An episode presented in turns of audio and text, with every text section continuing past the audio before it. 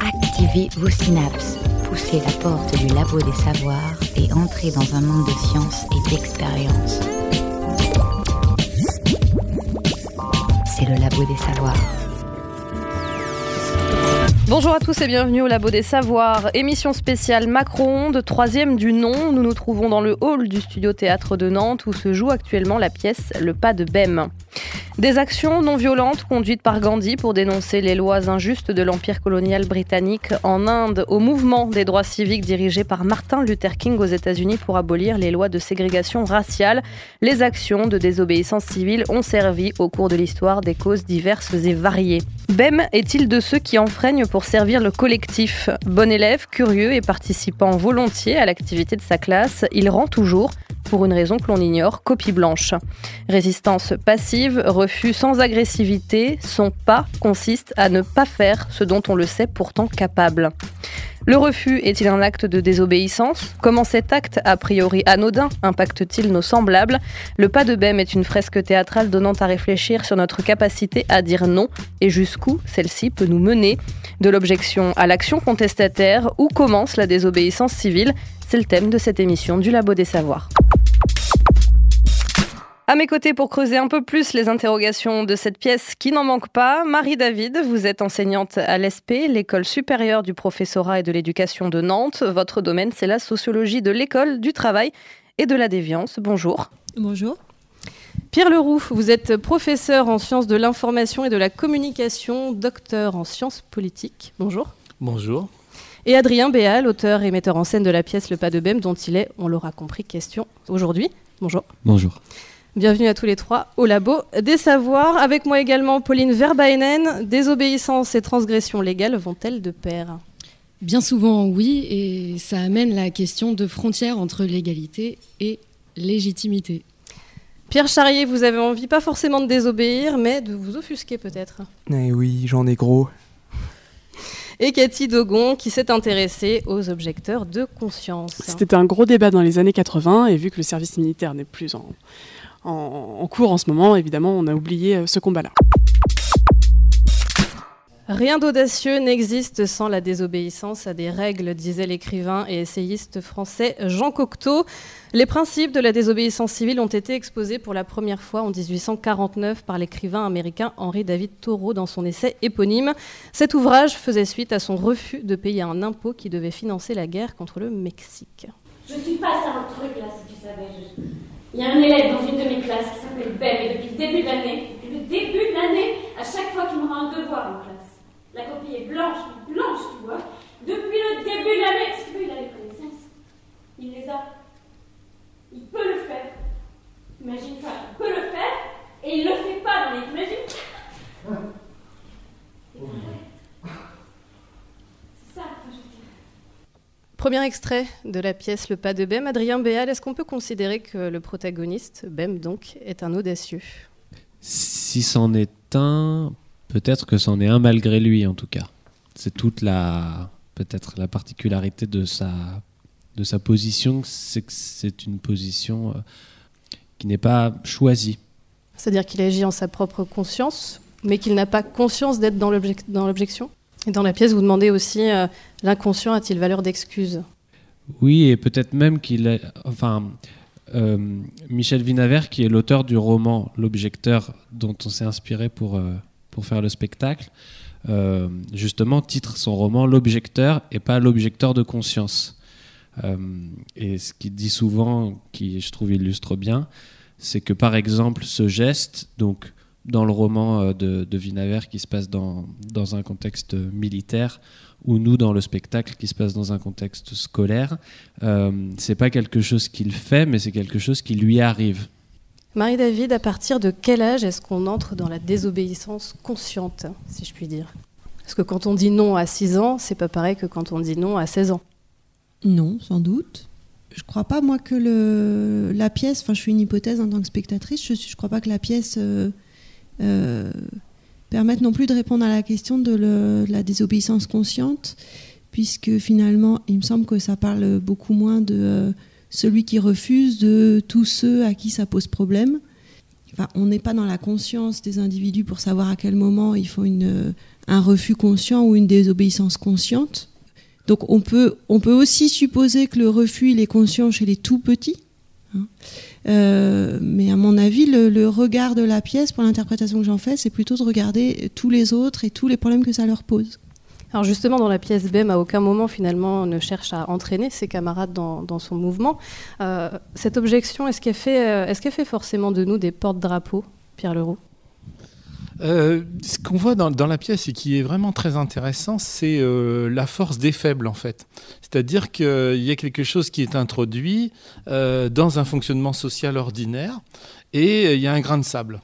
Et ce grain de sable, il est minime, puisque ne pas faire, c'est-à-dire rendre une copie blanche, c'est très peu.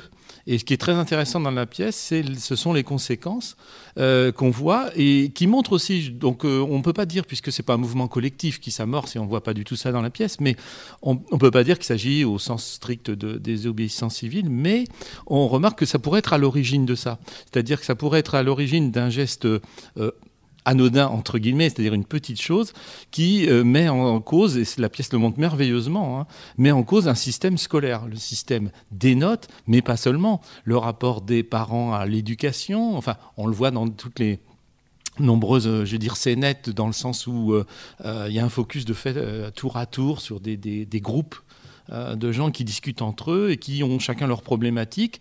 Mais cette problématique, elle leur vient du, de ce petit geste.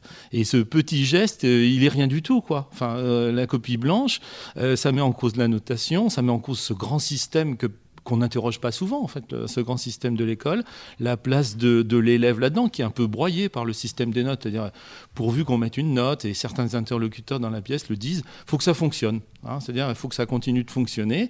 Et, et le, la désobéissance civile minime, hein, cette, cette, petite chose, elle, elle, est le grain de sable introduit dans cette merveilleuse machine qui fonctionne toute seule pour tout le monde. Donc pas si minime que ça, finalement, ben, cette désobéissance. Justement, on ne sait pas, puisque la, la pièce ne traite pas de ça, on peut être à l'origine d'un mouvement collectif qui s'amorce euh, dans une classe, dans, un, dans, une petite chose. Faut pas oublier, pour un exemple historique, hein, euh, faut pas oublier que mai 68 est parti d'une histoire euh, qui disait que les garçons n'avaient pas le droit d'aller rendre visite aux filles dans leur cité. Et bon, je ne dis pas que c'est devenu mai 68 comme ça d'un seul coup, mais une petite chose et ce refus de cette loi un peu imbécile, hein, parce que c'était, euh, bon, à l'époque la majorité était à 21 ans, mais c'est cette petite chose là qui dit mais on refuse ça, on est, c'est pas une, c'est pas une grande question et ça en entraîne beaucoup d'autres. On peut dire que refuser est systématiquement un acte politique ou pas? Dès lors qu'il y a une conscience, dès lors qu'on veut euh, y donner une publicité, à rendre public son refus. C'est pas comme, euh, je, enfin, je sais pas, je refuse de payer une amende. Euh, parce que je me suis mal stationné, ça n'a rien de, la désobéissance. Je fais un mouvement contre le fait euh, collectivement, je donne une publicité, et là on amorce quelque chose qui va être une mobilisation, qui va avoir euh, une forme de revendication, sans violence aussi. Hein, ça compte beaucoup dans la désobéissance civile, c'est un des éléments forts. Et eh bien là on peut dire qu'on amorce quelque chose. Mais il y a quand même, on on peut pas considérer que toute désobéissance est une désobéissance civile, dans le sens où elle porte ou elle ne porte pas euh, des revendications globales pour le bien commun. En refusant d'accomplir ses obligations militaires en s'appuyant sur des opinions philosophiques, politiques, morales ou religieuses qui prônent le respect de la vie humaine, les objecteurs de conscience appliquent les principes de la désobéissance civile. Cathy Dogon en a rencontré un. Patrice Bourdon, qui a euh, voulu euh, être objecteur de conscience, devait réaliser son service militaire en 83 et il y a renoncé. Monsieur le ministre, j'ai l'honneur de vous faire connaître ma résolution de ne pas accomplir mon service militaire et d'effectuer un service strictement civil. Je me demande donc à bénéficier des articles L41 et suivants de la loi numéro 71 424 du 10 juin 1971 en vue d'obtenir le statut d'objecteur de conscience. Les raisons qui me poussent à refuser mon service militaire sont les suivantes. Je ne veux pas tuer et apprendre à tuer mon semblable. Nous vivons dans un monde où la violence prédomine, les guerres, les attentats, les agressions sont des réalités qui aliènent quotidiennement les êtres humains. Je me refuse totalement à entrer dans cet engrenage en apprenant la violence, en me préparant à tuer ou à réagir violemment. Je suis convaincu qu'il existe d'autres alternatives qui aideront les hommes à vivre en parfaite harmonie. J'envisage une vie basée sur le respect de l'individu et de toute forme de vie. Je pense que la non-violence et le pacifisme sont des moyens qui nous permettront de survivre, qui nous aideront à regarder, aimer et comprendre nos semblables sans faire de différences raciales, physiques, religieuses ou politiques. C'est donc cette position philosophique et morale qui me pousse à refuser la guerre et à fortiori à la préparer. Je vous serai gré, Monsieur le Ministre, de prendre en compte mes considérations et de recevoir mes salutations respectueuses. C'est une lettre qui est datée du 4 juillet 1982 que j'adresse au ministre de la Défense nationale.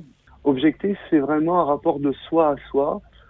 C'est vraiment pour moi, euh, comment dire, quelque chose qui va me confronter à mes valeurs et euh, aux limites que je peux accepter dans euh, le fait de de, de, contourner un peu mes valeurs.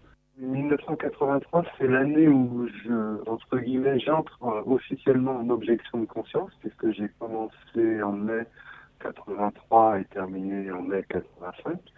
Mais euh, le jeune homme de mai 83 euh, était construit euh, sur 5-6 années précédentes de, de militantisme.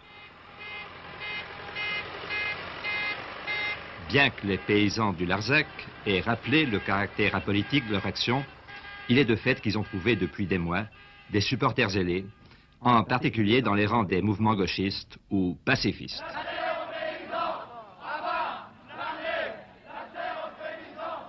J'étais pendant euh, deux ans euh, dans une structure qui existe toujours, qui s'appelle les Francas. C'est une association d'éducation populaire qui euh, euh, s'occupait notamment de, de, centres de loisirs, de diffuser de la littérature jeunesse. Et en fait, j'ai été chargé pendant deux ans de, de diffuser euh, un, un, magazine qui était une grande diffusion euh, dans les écoles. Euh, ça, c'était pour mon activité civile. mais on avait, enfin moi j'étais à Beauvais, dans l'Oise, et en fait, on était à peu près une quinzaine d'objecteurs de conscience sur le secteur. Et donc, on a continué à avoir une action militante importante euh, euh, autour de la non-violence, autour de, la lutte contre euh, le nucléaire, contre... En, fait, je pourrais dire aujourd'hui, bien que je ne suis pas du tout mobilisé au niveau de la ZAD à Nantes, mais qu'on retrouve ce type de combat.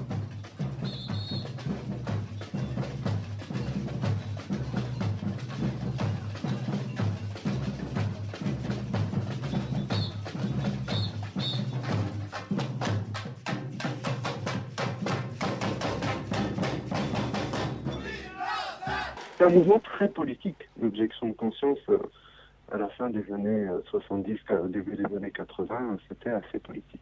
Alors, c'est pas du tout pour des motifs religieux en ce qui me concernait.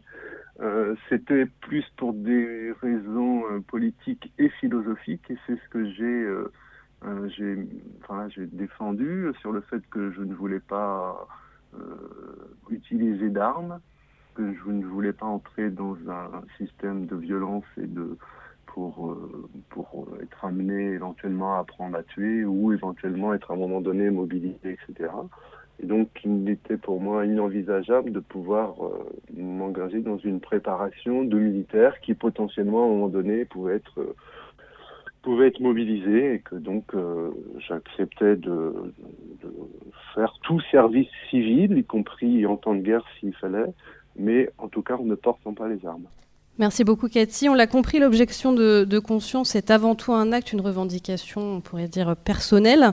En quoi est-ce qu'on peut l'indistinguer de l'insoumission, Pierre Leroux? Euh, c'est toujours, enfin, les, questions des frontières est toujours une question euh, extrêmement compliquée. Mais si vous voulez, ce qui, ce est ce qu'on vient, dans ce qu'on vient d'entendre, il y a le fait que quelqu'un revendique et théorise sa propre position par rapport à quelque chose. Et euh, j'étais en train de penser à ça en écoutant. Il faut savoir que jusqu'à quasiment plus de la moitié d'une classe d'âge pouvait échapper au service militaire. Je crois que c'était même plus à la fin parce qu'on réformait beaucoup. Et c'est très différent de faire une démarche pour euh, échappaient au service militaire pour des raisons médicales, enfin, etc. toutes les combines existaient et étaient bien connues. Et ils étaient diffusés au sein des mêmes milieux euh, qui euh, éventuellement prenaient l'objection. Mais être objecteur, c'était très différent. Et il y avait même des degrés dans l'objection, c'est-à-dire qu'il y avait des gens qui refusaient aussi d'être. Certains objecteurs étaient affectés aux, aux eaux et forêts, par exemple, qui refusaient de servir quelque chose qui était pour l'État, de devenir une sorte d'agent de l'État. Et on voit bien que derrière, il y avait une position, euh, il y a une position philosophique et théorisée. Mais il y avait aussi derrière, ça a été dit, hein, euh, le soutien global euh, de groupes, d'idées, de mouvements d'idées qui ne, qui ne faisaient que théoriser eux-mêmes et produire des armes intellectuelles pour penser sa position d'objecteur. Henri David euh, donc qu'on a évoqué tout à l'heure, lui a théorisé euh, la désobéissance civile. C'était donc un objecteur de conscience? Oui, bien sûr. Euh, c'est lui qui écrit le premier ouvrage sur la question, et on retrouve des, sources de, de la désobéissance civile avant. C'est-à-dire qu'il y a des, des, sources historiques où à des moments, des gens, même en droit romain, je crois que ça existait, des gens considèrent que il y a un moment où les lois euh, ne s'imposent pas à tous. Hein. Alors c'est important de remarquer que dans la désobéissance civile, on remet en cause quelque chose sans remettre en cause le système. C'est-à-dire que ce n'est pas, un, acte antidémocratique, c'est un acte qui dit la démocratie, elle s'articule avec des pratiques de revendication, de justes lois, on pourrait dire. Et il y a des lois injustes, donc je me situe par rapport à ces lois injustes. Et, et c'est des théories qui sont autour de questions du bien commun le plus souvent. C'est-à-dire à quel moment une loi euh, ne satisfait pas à cette théorie euh, du bien commun, du bien pour tous. Adrien Béal Bel est donc, Bem pardon, est donc euh, bel et bien un objecteur, mais pas un objecteur de, de conscience, c'est ce que vous disiez tout à l'heure. Personne ne sait pourquoi il rend des copies blanches, et on ne sait pas si lui-même si lui-même le sait, en fait. et c'est vraiment ça qui le, place à un endroit un peu particulier. Et l'hypothèse qu'on fait avec le, avec le spectacle, c'est de, de, dire que le fait qu'il n'y ait pas d'explication, peut-être que c'est plus déstabilisant pour l'ordre établi, c'est-à-dire que le système, en l'occurrence là c'est ce système scolaire, euh, peut intégrer euh, des rébellions, peut intégrer euh, des revendications, même des, révoltes, mais que s'il n'y a pas d'explication, si personne n'a d'explication, c'est peut-être plus déstabilisant parce qu'on ne sait pas quoi faire de ça. Et donc l'hypothèse que fait le spectacle, c'est d'essayer de mettre en jeu ça, de mettre en jeu euh, euh, cette chose qui échappe en fait, qui échappe à tous. One's slave, I am no one's master. No one's slave, I am no one's master. On my grave, they will write this after I am gone. I will be gone, and then my flesh will go to the earth.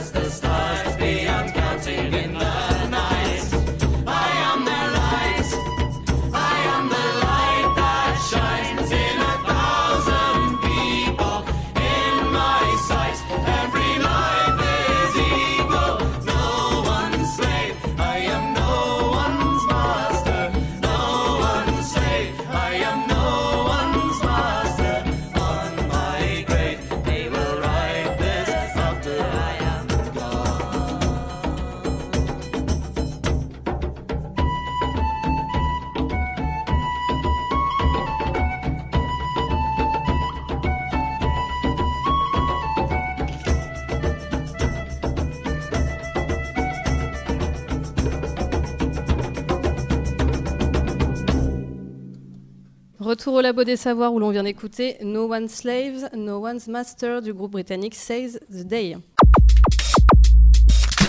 Alors que la désobéissance civile est vaine dans un régime autoritaire, beaucoup de théoriciens ou d'acteurs de ce mode d'action y voient une valeur ajoutée à la démocratie en permettant d'éclairer la majorité silencieuse lors de dérives dans son fonctionnement. Ce serait ainsi un moyen de régénérer la démocratie et de la renforcer en revenant à ses principes fondamentaux. Marie-David, dans son fonctionnement, l'école s'apparente plus à un régime totalitaire ou à un régime démocratique? Je suis pas sûre que la question se pose en ces termes. Il n'y a pas vraiment de régime politique à l'école, en œuvre à l'école. Par contre, euh, il y a un objectif euh, affiché dans les textes institutionnels qui est d'apprendre la démocratie aux élèves, euh, de leur apprendre la citoyenneté, de leur apprendre le fonctionnement démocratique. mais ça ne veut pas dire que tout le fonctionnement de l'école est pensé pour être démocratique. Alors il y a des choses paradoxales. On pourrait penser que comme le professeur a, autorité dans la classe, euh, il se conduit en tyran et les élèves n'ont pas leur mot à dire. Mais en réalité, euh, apprendre la démocratie dans la classe, c'est aussi euh, reconnaître l'autorité du professeur dans le sens où il a une position institutionnelle, où il est censé détenir le savoir, le transmettre, etc. et où les élèves n'ont pas la capacité de contester cette autorité qui repose sur le savoir. Donc c'est un petit peu paradoxal, mais le, fait de ne pas pouvoir euh, contester l'autorité du professeur, enfin, l'autorité qui repose sur le savoir, c'est aussi une manière d'apprendre la démocratie, c'est-à-dire euh, la place de chacun dans les institutions et sur quoi euh, cette place repose. C'est ce qu'on peut appeler la légitimité Hein, euh, une légitimité particulière parce que justement elle repose sur euh, des institutions qui sont stables. L'autorité du professeur, elle est supposée être reconnue parce que c'est un professeur et pas parce qu'il est particulièrement charismatique ou sympathique ou beau ou gros et impressionnant, etc. Alors du coup, comment est-ce qu'on peut jauger l'utilité ou la légitimité justement de, de l'action ou plutôt de la non-action de, BEM Enfin, l'inaction ou plutôt le fait qu'il euh, rende des copies blanches. On ne sait pas dans la pièce si euh, effectivement il le fait d'une manière euh, consciente, intentionnelle, quelles sont ses idées, etc. Ça ne paraît pas être un acte revendicatif. En tout cas, il n'est pas présenté comme tel. Mais ça met en cause évidemment la légitimité du travail scolaire qui est demandé par les enseignants. Donc ça vient questionner la norme du travail scolaire et d'une certaine manière, ça vient questionner tout le sens de ce qu'on fait à l'école. Dans la pièce, on nous présente BEM d'une telle façon qu'à aucun moment on envisage le fait que ça pourrait simplement être un feignant. C'est quoi la différence entre un mauvais élève ou un, objecteur? À mon avis, il y a deux manières de regarder les choses. Il y a le, on pourrait se poser la question du point de vue de l'élève lui-même, c'est-à-dire euh, du point de vue de ses intentions mais euh, dans la pièce, on ne peut pas savoir quelles sont les intentions de BEM. Et d'une manière générale, d'ailleurs, dans l'institution scolaire, on ne connaît pas vraiment les intentions des élèves. On peut observer euh, ce qu'ils font ou éventuellement ce qu'ils ne font pas. Euh, et donc du côté, du côté des professeurs, du chef d'établissement, de la vie scolaire, hein, le, CPE, etc., du côté des parents, on a besoin de catégoriser et on a besoin de trouver une explication et des frontières, c'est-à-dire cet élève-là, euh, euh, il est feignant, il est paresseux, cet élève-là, il est limité. Alors quand on dit limité dans l'institution scolaire, ça veut dire bête, mais en langage euh, policé. il a un problème médical, ça c'est aussi une catégorie qui est pas mal, qui est intéressante.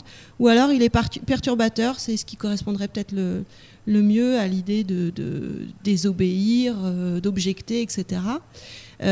donc tout le travail de l'institution scolaire, c'est de réussir à classer les élèves dans telle et telle catégorie. Et le problème de cet élève-là, c'est qu'on ne sait pas très bien où le placer. Donc la question des, frontières, à mon avis, elle se pose euh, que euh, dans les interactions avec toute cette catégorie d'acteurs. Et en fait, c'est la manière dont les professeurs, les parents, etc. vont réagir qui, euh, qui place l'élève dans telle et telle catégorie. Adrien Bell, est-ce qu'on peut dire que vous avez construit votre pièce, euh, à la fois dans son sujet et peut-être bien dans sa forme, comme une allégorie de la société ou du système politique? Euh, Oui, en tout cas, c'est sûr que le, choix de l'école, c'était vraiment la volonté euh, d'avoir une sorte de mini-société dans laquelle une multiplicité de points de vue peuvent être euh, en présence et peuvent être représentés. Euh, et donc, euh, dans la, et effectivement, quelque part, les rapports entre les personnages dans la pièce sont transposables dans, à mon avis, dans un autre contexte que celui de l'école. Donc oui, quelque part, oui. Marie-David parlait de classification, de mettre les gens dans des cases. Mm-hmm. c'est effectivement quelque chose qu'on retrouve. Est-ce que vous considérez que dire non au milieu d'une classe, en l'occurrence, qui, se plie au règles, c'est une façon de rejeter un peu euh, le formatage auquel on est soumis quand on suit euh, le système éducatif tel qu'il est proposé aujourd'hui? Certainement, en tout cas, euh, oui, il y a un refus. Il y a un refus de ce formatage, de cette norme après, ce qu'on essaye d'interroger, c'est qui a besoin de la norme en fait? Est-ce que, dans, par exemple, dans cette micro-société qu'est l'école, qui a besoin de la norme? Est-ce que ce sont les enseignants, le proviseur qui sont les garants de cette euh, petite institution à cette échelle-là? Est-ce que ce sont les parents? Est-ce que les élèves eux-mêmes ont besoin? Et donc, quand quelqu'un produit un écart, ce qui est le cas avec cette copie blanche de BEM, euh, est-ce que ça produit chez nous un appel vers euh, euh, bah, la possibilité de, faire, de faire sauter un peu les cadres ou au contraire un désir très très fort de maintien de l'ordre et d'étouffement de, de, de, ce, de ce cas particulier? Si on a fait ce spectacle, c'est parce que, et si on l'a travaillé de cette manière, c'est parce que l'endroit qu'on choisit, c'est l'endroit qui en chacun de nous, quand je dis en chacun de nous, c'est-à-dire ceux qui avons fait le spectacle, et un endroit de tiraillement.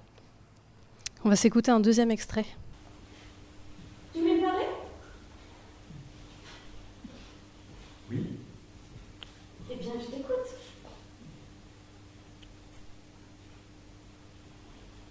Je voulais vous voir parce que Ben est deuxième. Oui, ben, mais deuxième. Euh, tout à fait. Non, je peux prendre de mon temps pour parler avec toi de choses qui te concernent, qui te, qui te préoccupent, mais, mais pas d'un autre élève. Je ne trouve pas ça normal.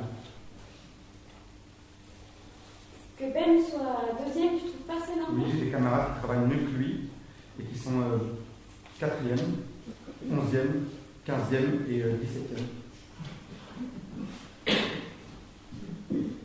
Mais toi, tu te situes comment dans la classe? Bien. Oui, bien, c'est bien, c'est ce qui me semble. C'est-à-dire, tu es? Premier. Bon, il faut bien qu'il y en ait un qui soit deuxième. Je vois pas encore. Oui, mais lui, il est deuxième. Il rend rien. D'accord, donc en fait, tu viens remettre en cause l'autorité de tes professeurs, là, c'est ça Tu penses qu'on fait mal notre travail Non, Tu penses qu'on est trop indulgent, qu'on corrige mal toi Tu peux peut-être corriger les copies de notre classe ça, simplement. Euh, simplement quoi Je t'écoute. 21 octobre, allemand, rien. 23 octobre, mathématiques, rien.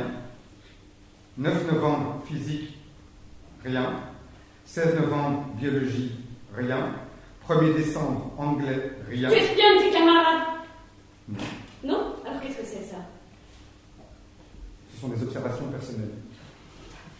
Alors dans cet extrait, on vient d'entendre le cri de détresse de ce premier de la classe qui ne trouve pas ça juste, finalement, que, que Bem se retrouve second sans rien faire.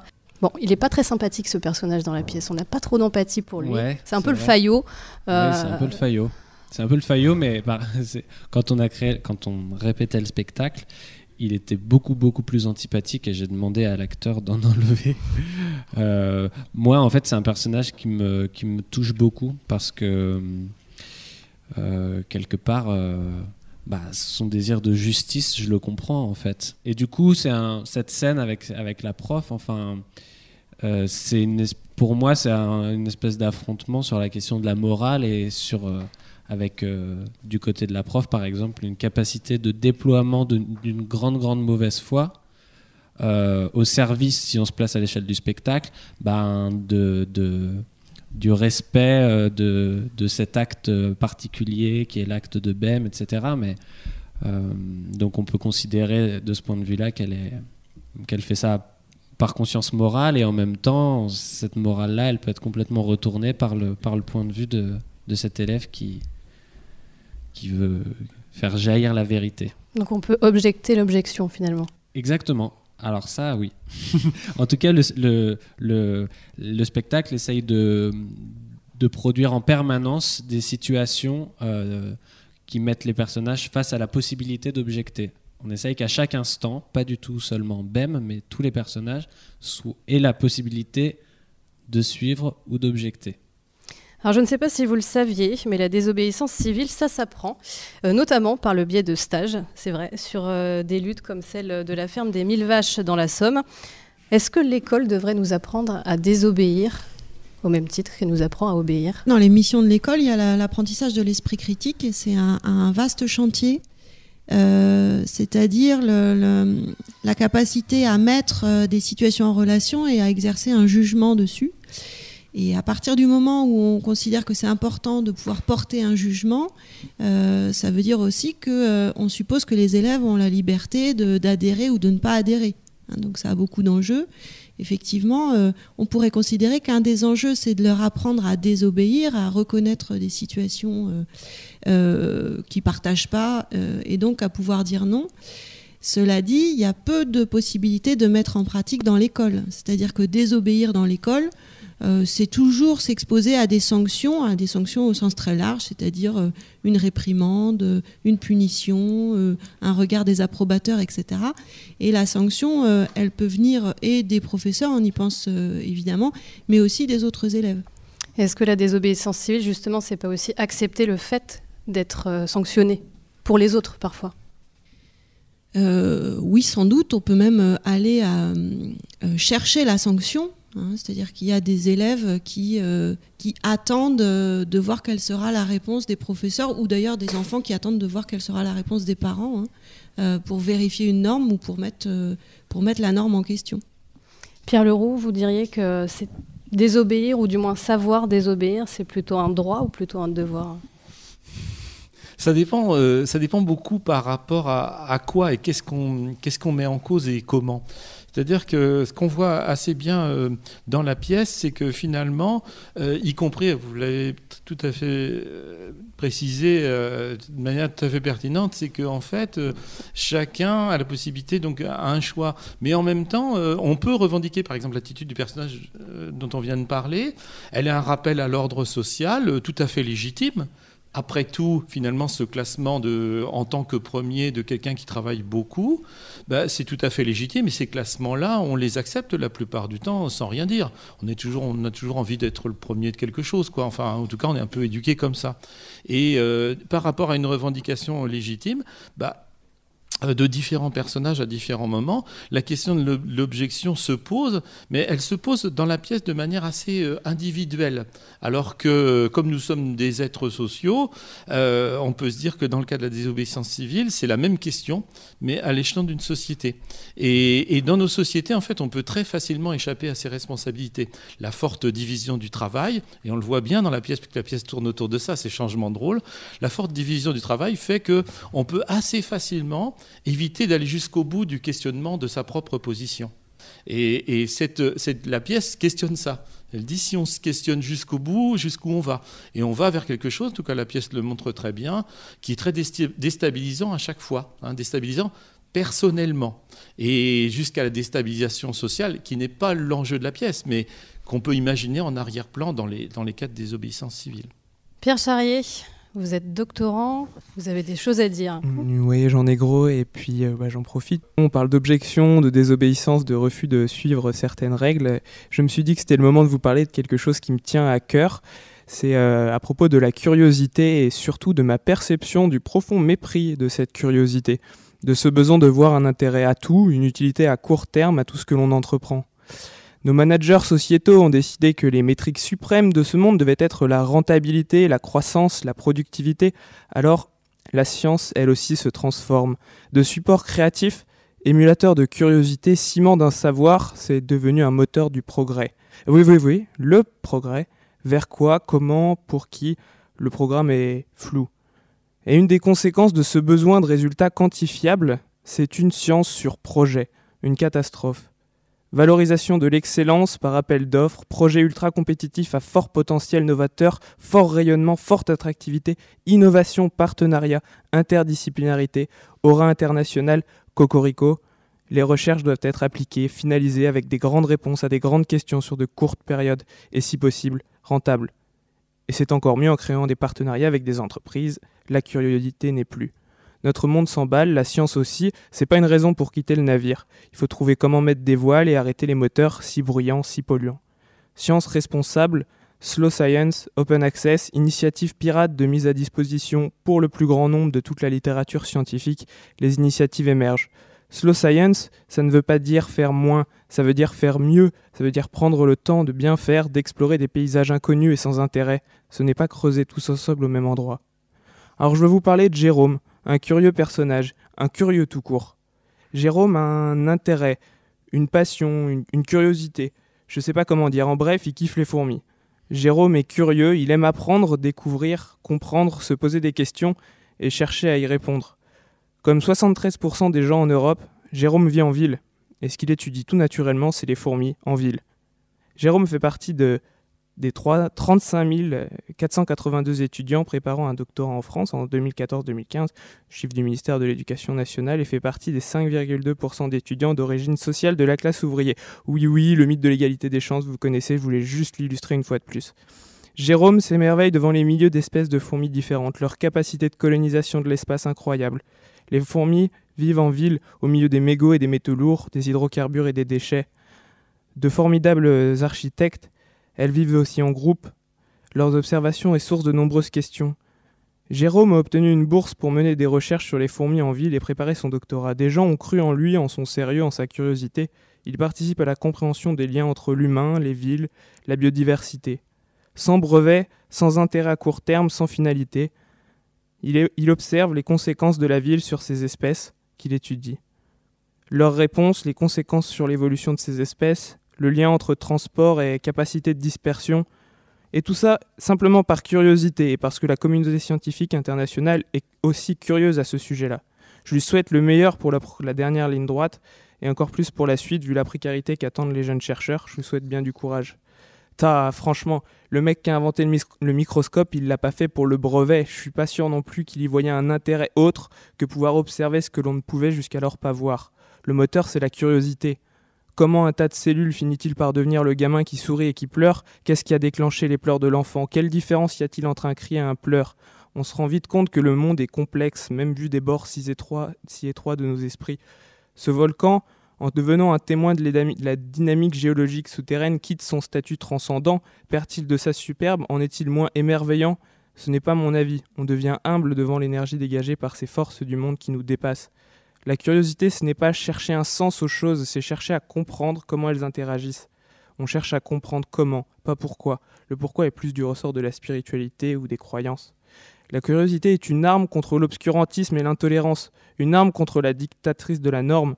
Se poser des questions, c'est une lutte. Nous avons de plus en plus besoin de liens entre nous et la curiosité est un lien. Je salue alors ici tous les porteurs de parole, ceux qui réinvestissent l'espace public, ceux qui suscitent l'intérêt, ceux qui n'apportent pas de réponse mais laissent une marque bien plus indélébile, le questionnement, la curiosité, l'envie de comprendre, d'agir, de débattre, d'écouter l'autre. Je salue tous ceux qui font des choses improductives, toutes les cigales, ces inutiles de nos sociétés optimisées. Mes derniers mots à tous ceux qui cherchent, des chercheurs qui trouvent, qui en ont marre de trouver des chercheurs qui cherchent, eh ben, soyez vous-même un peu curieux, on en a tous besoin, et laissez ceux qui le font, laissez ceux qui le sont en paix. Donnez-leur les moyens d'y arriver. Parce que je ne veux pas jouer ce jeu, je ne crois pas dans un progrès vers lequel on irait consciemment, que je suis curieux, que je, je crois en l'importance de la curiosité et que l'éthique devrait primer sur l'intérêt sans le servir.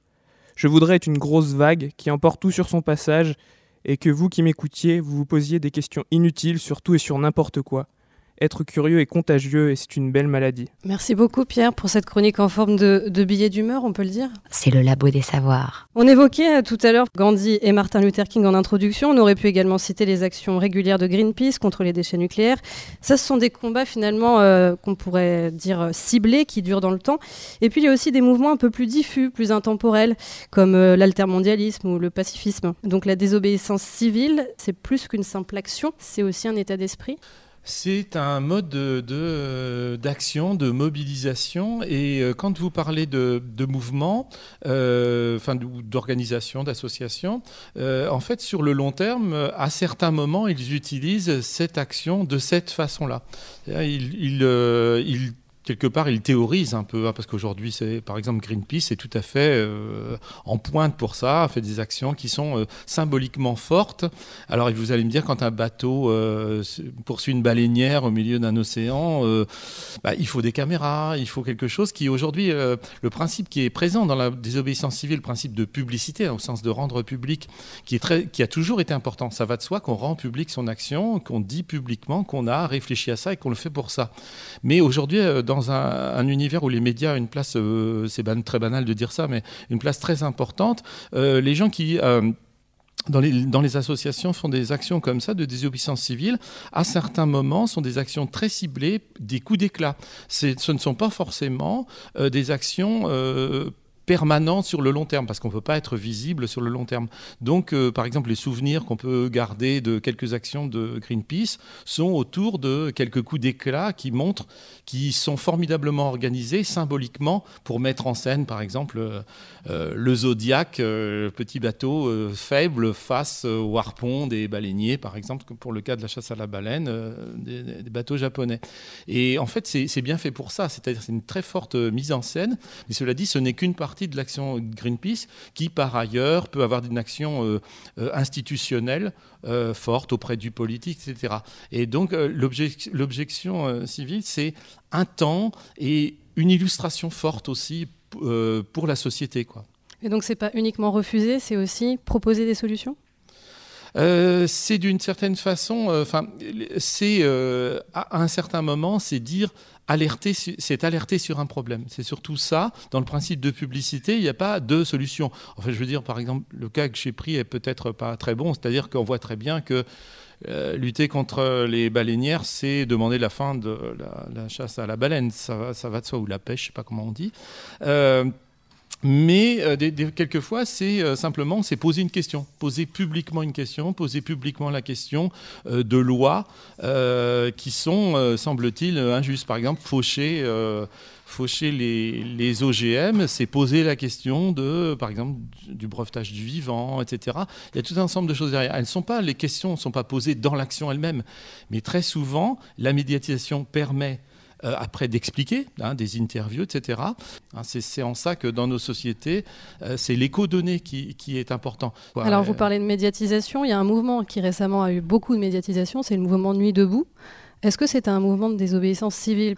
La finalité n'était pas en soi d'occuper euh, le lieu, la finalité c'était de proposer euh, un ensemble de réflexions collectives euh, sur la démocratie. Et peut-être qu'à l'intérieur, dans l'émergence des idées, il y avait des idées de désobéissance civile. je pense que la, finalité de Nuit debout, c'était de dire il est possible aujourd'hui de discuter ensemble, d'avoir des lieux d'échange sur le fonctionnement ordinaire, on va dire, de la démocratie et la place que les citoyens y occupent. Euh, la désobéissance civile, elle dit, euh, on n'a pas donné un chèque en blanc dans la démocratie quand on votait. Elle, elle dit, on a le droit d'intervenir ponctuellement pour dire finalement cette loi qui a été votée par nos représentants hein, de la démocratie est légitime, hein, de la démocratie euh, représentative, eh bien à un certain moment on ne les suit pas. Et dans les questions euh, complexes qui sont euh, abordées aujourd'hui, comme la question des, OGM qui est la question du brevetage du, vivant, eh bien c'est une question extrêmement ambitieuse en fait. C'est là qu'on s'aperçoit que ces actes qui ne sont pas grand-chose, on va faucher un, un champ, ils sont beaucoup, ils sont beaucoup par rapport à la grande question qu'ils posent.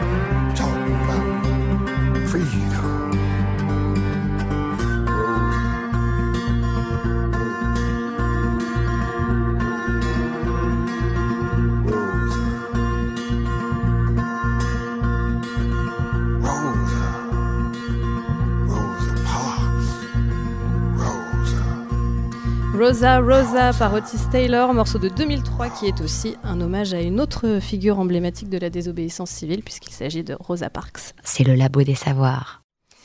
Entre l'incapacité viscérale de faire ce que l'on nous demande, le courage et la détermination nécessaires, tout le monde ne saurait être un leader de la désobéissance. De Gandhi, encore une fois, c'est vrai que je l'aime bien ce Gandhi, à Edward Snowden, ils sont nombreux à avoir marqué les esprits, mais beaucoup d'autres, la plupart finalement, agissent de façon plus localisée et dans un relatif anonymat. Le tout étant d'être cohérent entre ce que l'on pense et ce que l'on fait, une chose pas si aisée que ça dans un monde régi par le droit. Ne pas faire quand tout le monde fait, dire non quand tout le monde ou presque dit oui, c'est assumer de penser différemment, un esprit libre, critique qui se place au-dessus des autres. C'est nécessaire pour passer de l'objection à la désobéissance civile, Pierre Leroux? Oui, parce que ça, ça part d'une grande...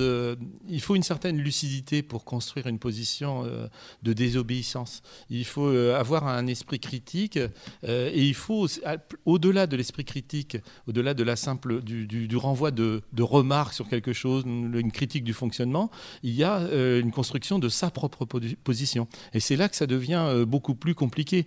C'est-à-dire le choix du mode d'action n'est pas simple. Dans la pièce, par exemple, c'est ça qui est intéressant, ne pas rendre une copie. C'est rien en fait. Mais il fallait trouver, et c'est euh, quelquefois aujourd'hui, euh, euh, on parlait d'associations qui se servent de ça. ces associations sont quelquefois extrêmement douées. Hein. elles ont des gens qui sont très forts en communication pour choisir des types d'actions qui vont résumer en fait leurs propos, qui vont être très fortes et auxquelles ils peuvent se tenir longtemps, et qui finalement aussi les sanctions quelquefois du point de vue de la loi sont un petit peu ridicules. Il va falloir faire appliquer la loi, et c'est prendre certains un risque euh, déterminant pour que la loi intervienne et qu'elle mette en scène sa propre impuissance ou sa propre vacuité, on pourrait dire. Alain Refalo est connu pour avoir participé au lancement du mouvement euh, des enseignants désobéisseurs de l'école primaire avec la publication de sa lettre En conscience, je refuse d'obéir, adressée à son inspecteur le 6 novembre 2008. Euh, c'est un mouvement de résistance pédagogique inédit dans son ampleur. 3000 enseignants désobéisseurs, c'est comme ça qu'on les appelait à l'époque. C'était alors développé euh, contre, les réformes du gouvernement initiées par le ministre de l'Éducation nationale, Xavier Darcos. Alain donc parle de la désobéissance civile comme d'une radicalité constructive. Est-ce que vous êtes d'accord, Adrien BL est-ce que je suis d'accord avec ce monsieur? En fait, j'ai envie de rebondir sur ce que vous disiez tout à l'heure, c'est-à-dire que là, il y a vraiment quelque chose qui a. J'ai l'impression qu'il y a quelque chose qui a à voir avec euh, euh, ce que ça gêne, la communication et ce que ça génère comme débat derrière. Donc après, on peut considérer que le débat, euh, oui, est constructif, mais c'est constructif parce que c'est à dessein et parce que euh, euh, c'est conscientisé, c'est pensé, etc. Marie-David?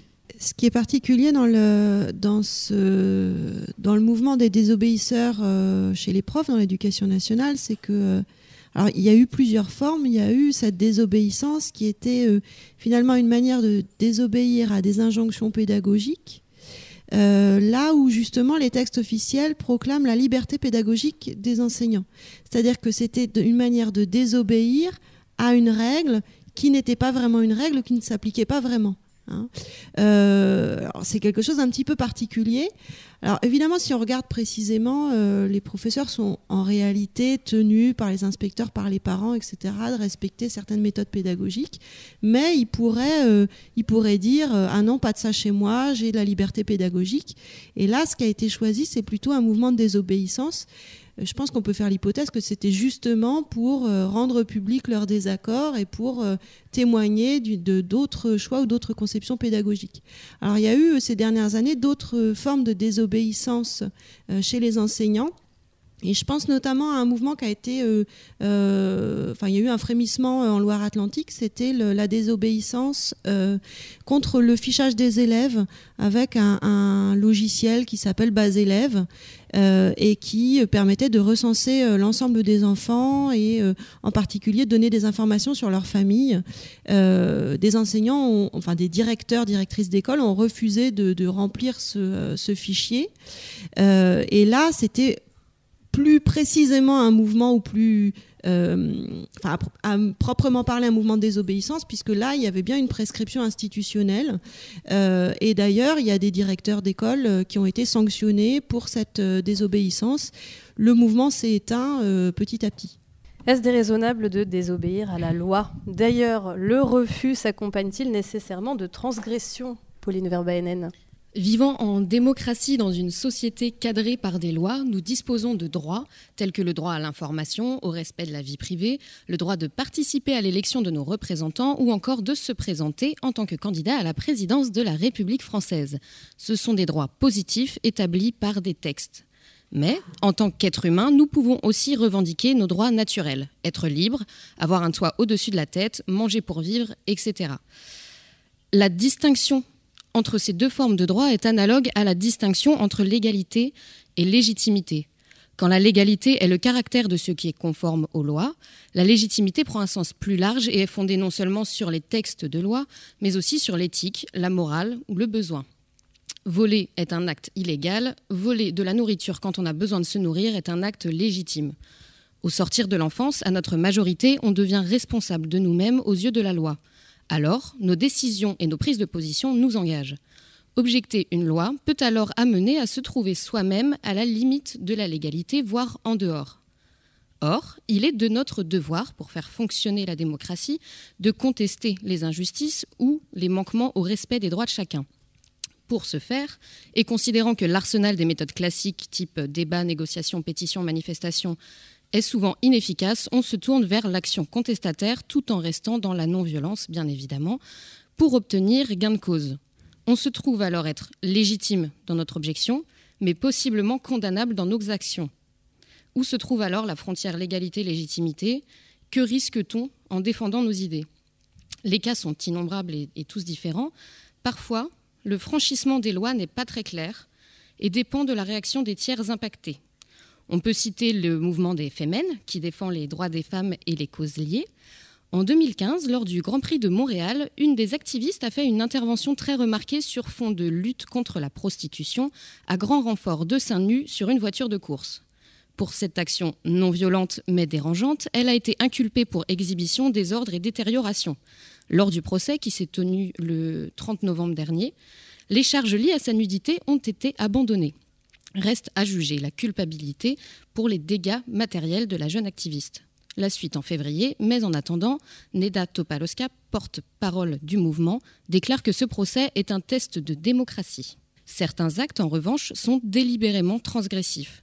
En France, pour un graffiti, qui est une infraction, on risque entre 1500 euros et 30 000 euros d'amende et jusqu'à deux ans de prison si les détériorations sont jugées graves. Dans certains pays, comme c'est le cas actuellement pour deux jeunes hommes en Azerbaïdjan, le risque peut être largement supérieur. Ils auraient été maltraités, forcés de faire des fausses déclarations et risquent maintenant 12 ans de prison. C'est un grand écart de sanctions pour un même acte. Au-delà de ces actions contestataires, certaines causes nécessitent la transgression directe des lois désapprouvées. On est dans la désobéissance civile, dans le refus d'obéir à des règles qui ne respectent pas les droits universels. On peut citer Rosa Parks, qui a agi en toute conscience des conséquences et dont l'acte illégal a été un élément déclencheur d'un mouvement plus large, le mouvement des droits civiques, qui a mené à l'abolition des lois de ségrégation raciale jugées a posteriori anticonstitutionnelles. C'est une belle victoire de légitimité. On peut prendre un exemple plus contemporain. Et pour ça, j'aimerais vous parler d'un collectif d'artistes et activistes de Berlin, le collectif Peng. Toujours dans la non-violence et le spectaculaire, il dénonce la barbarie de notre époque particulièrement remontés contre la politique migratoire européenne, ils invitent, dans un spot publicitaire largement diffusé, les citoyens allemands et européens à désobéir et aider les réfugiés de guerre à passer les frontières. Cet acte constitue un délit et ils le répètent. Mais en toute transparence, le collectif dispense des conseils pour éviter les contrôles et s'engage à prendre en charge les suites judiciaires liées à d'éventuelles arrestations. En parallèle de cette belle action humaine, un des activistes du collectif a appuyé son engagement en réagissant par un entartage en bonne et due forme aux propos scandaleux de Béatrix von Storck, membre de l'AFD, euh, Alternative pour l'Allemagne, qui est un parti ultra-droite euh, en Allemagne, à savoir ses propos sont les suivants. On peut tirer sur les migrants aux frontières, même les femmes et les enfants. On peut toujours tergiverser sur l'intégrité physique de l'entarté qui a dû être légèrement écorchée, mais personnellement, je pense que si certaines tartes se perdent, celles-ci étaient bien envoyées. Agir en âme et conscience, ça n'a pas de prix. C'est une chance que nous avons de vivre en démocratie et dans une démocratie au sein de laquelle on peut défendre la légitimité de nos actes. À nous de choisir ce que l'on en fait. Merci beaucoup, Pauline. Adrien Bell, on est, complètement sur la question que vous posez dans la pièce, à savoir euh, coupable, pas coupable. Oui, et aussi, enfin, dans la mesure où dans, le spectacle, ce geste n'est pas revendiqué, il n'est pas prémédité même. Euh, pour moi, coupable ou non coupable, donc euh, effectivement la question, qui est posée vers la fin du spectacle. C'est une question violente, c'est une question binaire. Euh, alors que justement, euh, l'endroit où se place l'objecteur du spectacle, BEM, c'est à l'écart du binaire quelque part. Enfin, et, donc, c'est aussi, encore une fois, c'est euh, ça met en jeu aussi euh, peut-être l'inadaptation euh, d'un système à, ce, à cet acte-là, enfin la, rencontre, l'impossibilité de la rencontre. Et par ailleurs, c'est aussi un appel, c'est aussi l'occasion pour, pour les élèves qui donc décident, qui décident de se constituer en tribunal de de donner du poids à leur point de vue. Nous, ce qu'on se raconte avec les acteurs, c'est que c'est comme si c'était la première fois, c'est comme si c'était leur premier, leur premier acte citoyen, ce, débat et ce, moment du, vote pour décider, euh, déterminer s'il est coupable ou non coupable. Insoumission, objection, résistance, où sont les frontières, ces fameuses frontières, Pierre Leroux? Où commence, on va essayer de répondre à notre question initiale, où commence la désobéissance civile? Est-ce qu'on peut dire finalement que c'est un savant mélange de revendications personnelles, d'objections intelligentes et peut-être d'intérêts collectifs et surtout de non-violence? La dimension euh, collective est, essentielle, la non-violence aussi, mais c'est une grande question parce que euh, en fait, euh, est-ce qu'on accepte les atteintes aux biens, voire les atteintes aux personnes en, représailles? Bon, bah, les faucheurs d'OGM, c'est une atteinte, une atteinte aux biens. Alors vous voyez comment euh, on parlait, vous parlez de frontières, c'est la question la, plus déterminante, c'est-à-dire euh, est-ce qu'on doit se situer dans l'absolue non-violence euh, Qu'est-ce que ça engage aussi physiquement hein? Il faut le savoir avant. Hein. ça peut les la loi, elle est, c'est une forme de répression auquel nous consentons. Nous n'avons le plus souvent, jamais affaire à la, loi parce qu'on nous l'avons dans la tête, nous avons intériorisé. Or, dès lors qu'on ne suit pas le droit chemin, on s'expose à des sanctions qui peuvent être très très fortes. Un, sit-in, par exemple, quand on, je sais pas, on refuse qu'il se passe telle chose d'un endroit ou qu'on reçoive telle personne, euh, ça finit par des choses très très brutales. Et euh, en fait, à quel moment on va accepter euh, cette euh, brutalité en face? À quel moment aussi l'action symbolique qu'on veut mettre en scène publiquement, elle ne porte pas atteinte à, des, biens? Par exemple, démonter un McDonald's, on connaît bien cette histoire. le démonter symboliquement, c'était pas non plus y mettre le feu et le saccager, c'était dire qu'on a démonté cet endroit symbolique, hein, un seul en plus. Hein, c'était pas s'attaquer au McDonald's. Et donc, tous ces, éléments, euh, tous ces curseurs qu'on peut mettre, tout cet assemblage de choses, la publicité qu'on donne aux choses, la théorisation des choses, le type d'action et où on met le curseur dans l'espèce de, résistance forte qu'on fait, c'est quelque chose qui euh, détermine ce qui est, enfin, ces frontières de la désobéissance euh, civile. Refuser de bien faire, c'est donc résister, mais à quoi? À cette question, le pas de BEM n'apporte point de réponse établie. Chacun peut y aller de sa propre interprétation. Résistance naïve au système, refus de reproduction des normes ou encore incapacité revendiquée à satisfaire une attente. Quid du pointage de ces spécimens indociles? Une société qui se soucie à ce point de ces rares éléments dissidents est-elle en si bonne santé? Derrière l'attitude supposément exemplaire du bon élève, assidu sur ses devoirs, se cacherait le spectre d'une certaine forme d'aliénation sociale. Victor Hugo disait, et faisons fi si vous le voulez bien de la référence biblique, au fond, Dieu veut que l'homme désobéisse, car désobéir, c'est chercher. C'est la fin de cette émission. Merci à Cathy Dogon à la technique et pour sa chronique. Merci à Pierre Charrier et Pauline Verbaenen. Et bien sûr, merci à nos invités, Marie-David, Adrien Béal et Pierre Leroux. Vous pourrez réécouter ou télécharger cette émission sur le site du Labo des Savoirs, www.labodesavoirs.fr. À la semaine prochaine. Tout de suite, on se quitte avec Kenny Arcana, Désobéissance civile.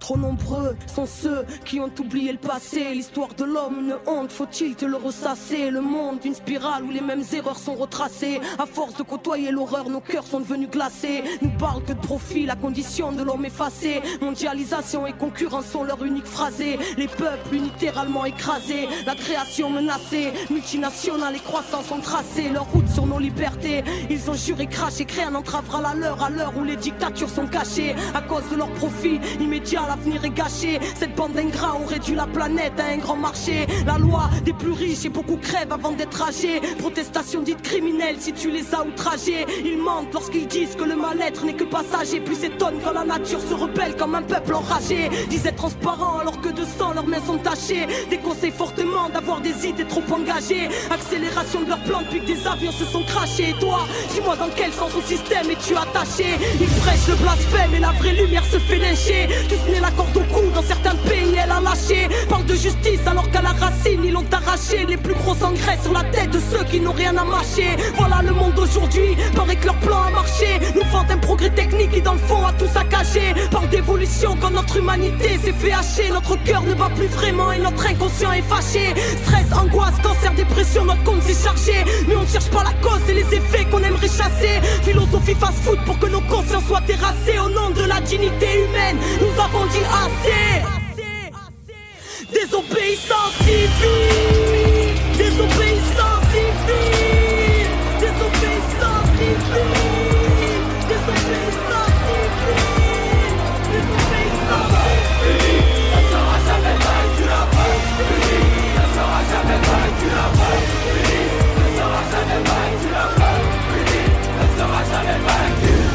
C'est une résistance contre un système qui crée le terreau favorable à la haine de l'autre, au racisme et au mépris. Le refus de coopérer, de collaborer avec l'autorité. Même si on marche séparément, on doit frapper ensemble. Il y a quelque chose, une injustice quelque part, on descend tous. Il y a un problème quelque part, on descend tous. Là, c'est de la désobéissance civile, c'est pas de la violence. On a une place énorme, une responsabilité énorme dans ce qui s'est joué et ce qui se joue et ce qui va se jouer dans l'avenir.